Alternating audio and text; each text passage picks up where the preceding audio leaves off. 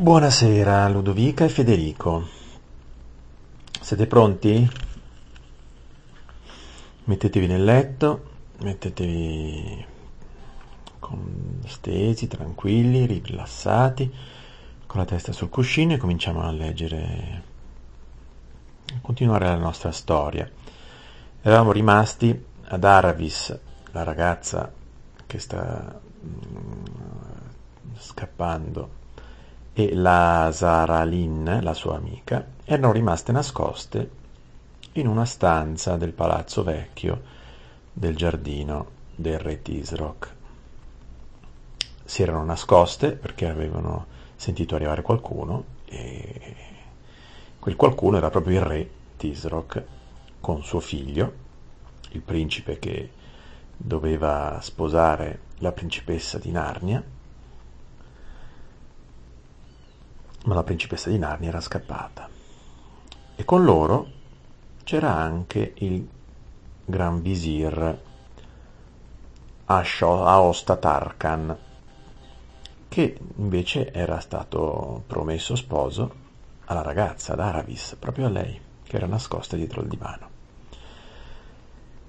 Insomma, in questa riunione segreta sentiamo cosa succede. Oh padre, delizie dei miei occhi, esordì il giovane pronunciando le parole troppo in fretta e in tono decisamente poco solenne, come chi non è convinto di quello che dice. Possa vivere in eterno, tu che mi hai rovinato. Se all'alba, quando ho scoperto che la nave dei maledetti barbari si era allontanata, mi avessi consegnato la più veloce delle galere, forse sarei riuscito a raggiungerli. Invece mi hai convinto a mandare qualcuno dei miei uomini in avanscoperta Certo che i barbari si fossero spostati dall'altra parte del capo, alla ricerca di un posto migliore per ormeggiare. E così l'intera giornata è andata persa, e quelli sono ormai lontani, fuori dalla mia portata. Ah, quella falsa Giada, quella... e cominciò a snocciolare una serie di epiteti, cioè di aggettivi, che non mi sembra il caso di ripetere. Naturalmente l'avrete capito, il giovane era il principe Rabadash e la falsa Giada la regina Susan.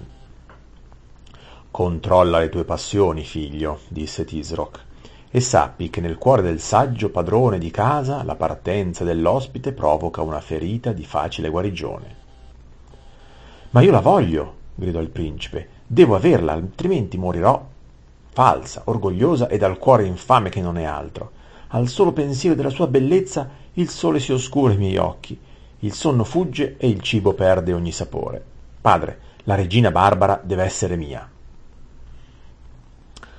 Come ha detto un grande poeta, osservò il gran visir sollevando il volto un po' impolverato dal tappeto, perché era inginocchiato davanti al re, come ha detto un grande poeta, per estinguere il fuoco dell'amore giovanile sono necessarie grandi sorsate bevute alla fontana della ragione.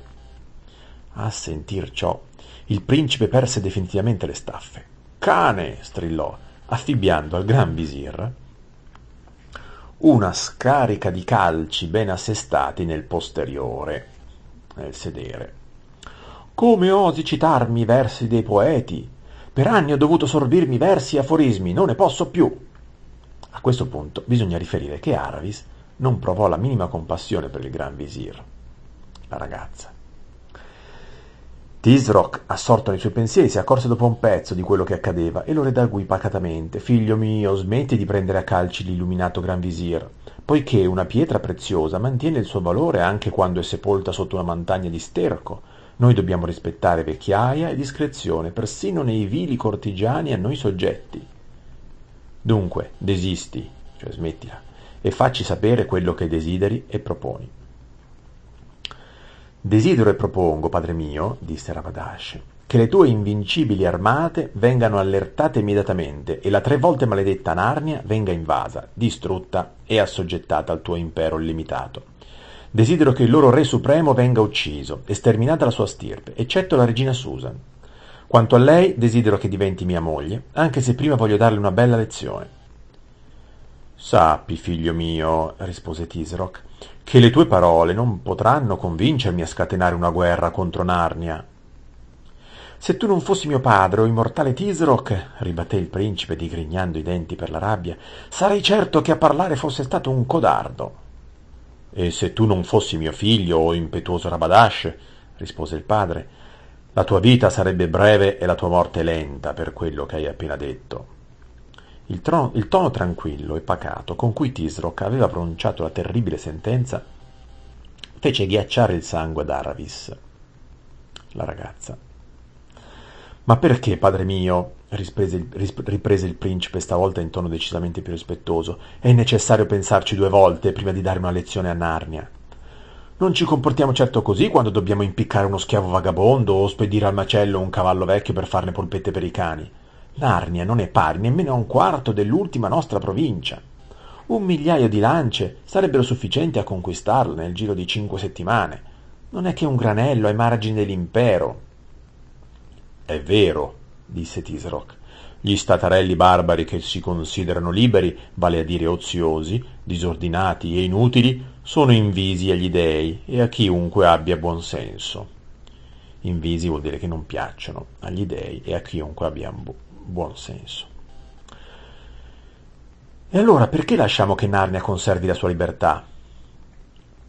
Sappi, illuminato principe, intervenne il gran visir, che fino all'anno in cui tuo padre diede inizio al suo regno benefico ed eterno, la terra di Narnia era coperta dal ghiaccio e dalla neve e dominata dalla più potente fra le streghe. Questo lo so, loquace gran visir, rispose il principe, ma so pure che la strega è morta e ora che il ghiaccio e la neve sono scomparsi, Narnia è salubre, accogliente e ricca di frutti. Tale cambiamento, dottissimo principe, è dovuto senza dubbio ai poteri magici degli esseri malefici che amano definirsi re e regine di Narnia. La mia opinione, proseguì Rabadash, è che sia dovuto a cause naturali e al movimento degli astri. Compete ai saggi sciogliere questo interrogativo, disse Tisroc. Per quanto mi riguarda, nessuno riuscirà a convincermi che un cambiamento così grande, morte della strega compresa, sia avvenuto senza l'aiuto di una potente magia. Del resto, non è affatto strano se si pensa che quella terra è abitata per lo più da demoni in sembianze animali, con il dono della parola, e da mostri con il corpo metà umano e metà bestiale. È risaputo che il Re Supremo di Narnia, gli dei lo maledicano, è appoggiato da demoni dall'aspetto ripugnante e irresistibile, malvagità che compaiono sotto forma di leone. No, scusate, è appoggiato da demoni dall'aspetto ripugnante e irresistibile malvagità che compaiono sotto forma di leone, cioè c'erano questi leoni eh, che eh, erano amici del re di Narnia, insomma. È per questo che attaccare Narnia resta un'impresa oscura e incerta. Come si dice comunemente, non ho nessuna intenzione di allungare la mano per rischiare di scottarmela.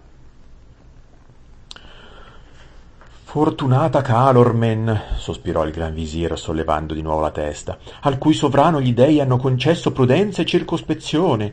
Come ha detto l'invincibile e ineguagliabile Tisroc, è penoso non poter allungare le mani su un piatto così succulento. Dice il poeta.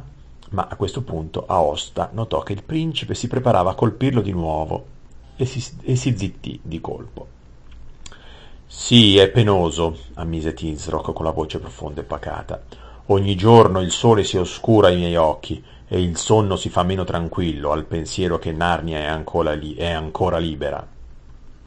Padre, insiste Ramadash, e se ti mostrasse il modo di allungare la mano su Narnia senza scottarti? Intendo dire, anche nel caso che il nostro tentativo non avesse successo? Se, fossi, se tu fossi in grado di farlo, Rabadash, concluse Tisroc, ti considererei il migliore tra i figli.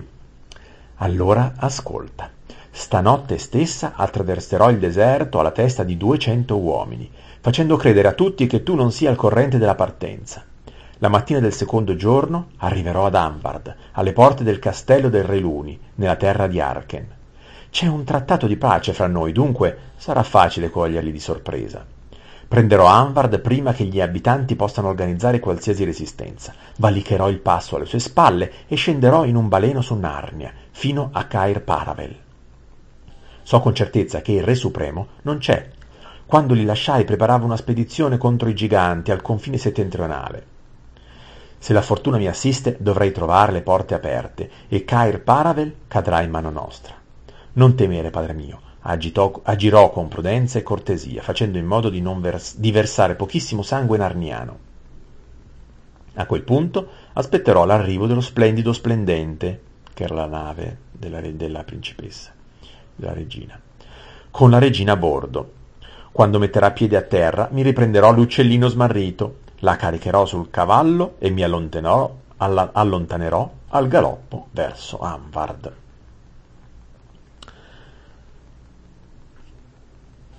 Ecco qua, questo era il piano di Rabadash, il figlio del re di Calormen, il piano malvagio. Domani continuiamo a leggere questa, la storia.